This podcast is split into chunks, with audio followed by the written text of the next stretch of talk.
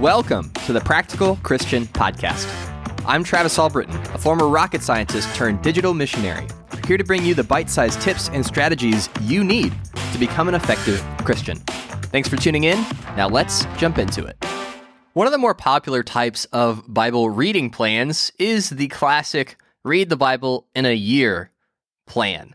If you've been a Christian for any length of time, I'm sure that you've come across these kinds of reading plans. You've talked to people that engage in these reading plans. They are very common. It is a very popular type of Bible reading plan. There are chronological ones that attempt to guide you through the Bible in the order of the events as they happened. There are others that just go straight from Genesis through Revelation.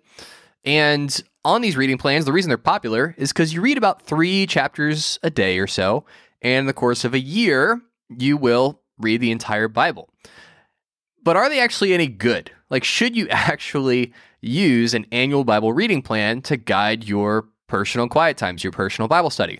Well, there are some pros and some cons to using them. And then at the end, I'll give you some ideas of some next steps, depending on whether you feel like this is going to be a good decision for you. Because as with most things outside of blatant sin, there isn't one answer that fits everyone at all times. Maybe this year is not the year for you to do a uh, read the Bible in a year plan, but next year is going to be perfect. It's hard to really know. And so think through the pros and the cons as I lay them out, and then decide if you feel like reading the Bible in a year is a good thing to focus on for your own personal Bible study. So let's start with the pros. One of the biggest pros for doing a plan like this is that you're going to read parts of the Bibles you wouldn't otherwise. So, classic example would be a lot of the minor prophets. Like, when's the last time that you went through Zechariah? When's the last time you read Ezekiel or Jeremiah or Isaiah? Jeremiah and Isaiah aren't minor prophets, they're actually pretty big, and that can also make them intimidating. It's like, do I really want to read 60 plus chapters of one book of the Bible? That might get dry. I might want to change it up. Let me go jump into Philippians. It's got four chapters. And so when you are following one of these plans and you're just doing the prescribed reading for the day and following along, you're going to read parts of the Bible that you wouldn't actively pursue for, you know, most other reasons other than saying, I want to specifically study out Obadiah because I want to see what God has to say in there. That's not normally how most Christians approach their Bible study. And so having a plan that kind of guides you through those books is really good. The other big pro for reading the Bible in a year is that it's pretty doable for busy Christians. I know for most of us living in the United States, we have no problem finding things to pack our schedule with. Even last year, when things were just absolutely nuts, well, you had Disney Plus and you had, you know, everybody started making sourdough bread and everybody started doing these different things to stay busy. So we have no problem being busy. And when you're busy and when you kind of max out your schedule, then your personal Bible reading time is one of the first things that typically goes. Now, we can do a full episode on the dangers of that and how to avoid that and that kind of stuff. But I'm just, for the purpose of this episode, accepting the fact that if you're a busy Christian, that putting together an exhaustive Bible reading plan can feel like a lot, and especially because you aren't sure how well you're going to be able to keep up with it. But reading the Bible in a year, when you're reading three ish chapters a day, what's ended up being about 10 to 15 minutes a day, is doable. It is absolutely something that you can do, even if you're like running a Fortune 500 company, right? But now let's talk about the cons, some of the drawbacks of doing these read the Bible in a year plans.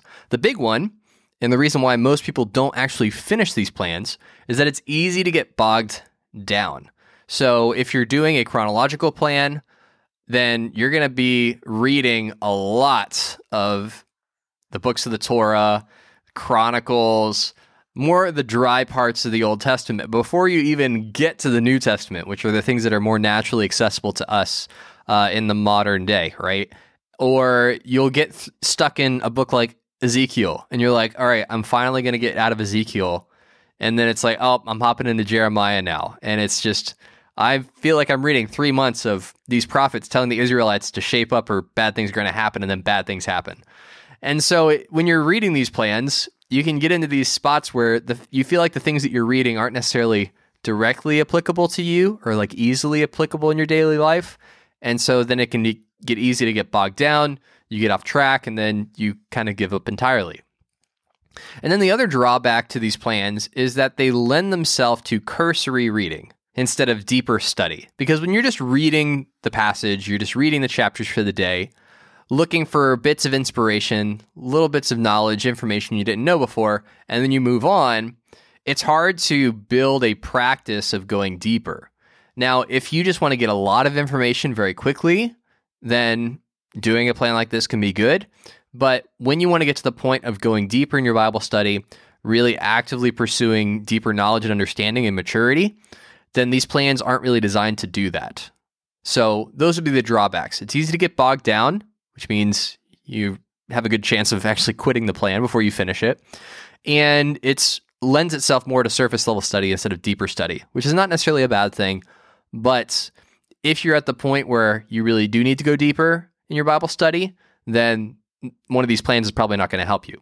Now, should you use an annual Bible study plan for 2021? Well, here's what I would say. If you have never read the Bible all the way through before, it's good to do it at least once. Do it at least once. If you haven't done one of these plans before, if you haven't read the Bible cover to cover before, do it at least one time. And the best plan that I have found is actually an app. It's called the Read Scripture app. You can download it on Apple phones, uh, Android phones, and what's really cool about it is it will pair daily Bible readings with sections from the wisdom literature, the Psalms and the Proverbs. And so you're getting a mix of different kinds of Bible scriptures in your reading plan. And they also incorporate videos from the Bible Project, which is a really phenomenal resource. You can find it at uh, on YouTube, youtube.com slash Bible Project, I believe. Uh, but whatever it is, I'll leave a link in the show notes so you can go and check out those videos. Really great, like animated explainer videos about the books of the Bible, about different themes and concepts in the Bible, really breaking it down and making it easily accessible for us in the modern day. And so if you're going to do a read the Bible in a year plan, I recommend using the Read Scripture app. But if you have done a plan like this before, consider ways that you can go deeper. Consider doing a topical study. You know, so going back to a couple of weeks ago where we talked about answering the question of how are you going to make 2021 the best year ever as a disciple?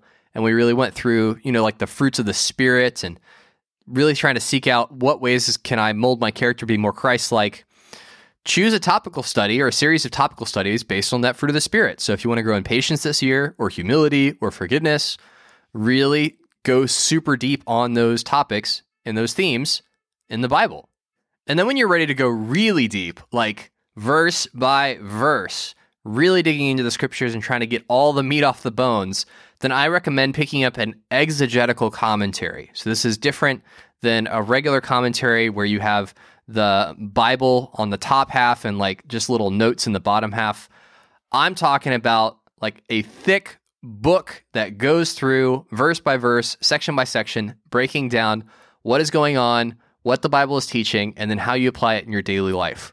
Go through some exegetical commentaries. I'll link to some in the show notes that you can go and check out to really deepen your understanding of not only what the Bible is teaching you and what you can learn from it, but also how to read the Bible with a more critically thinking perspective to ask deeper questions, to put yourself in the position of the original intended audience of the scriptures. Exegetically based commentaries are going to be really, really good at helping you do that. So think about where you are currently in your spiritual life and what you think will be the most beneficial for you right now, whether that is doing an annual reading plan, using something like the Read Scripture app, or doing a topical study or going more in depth.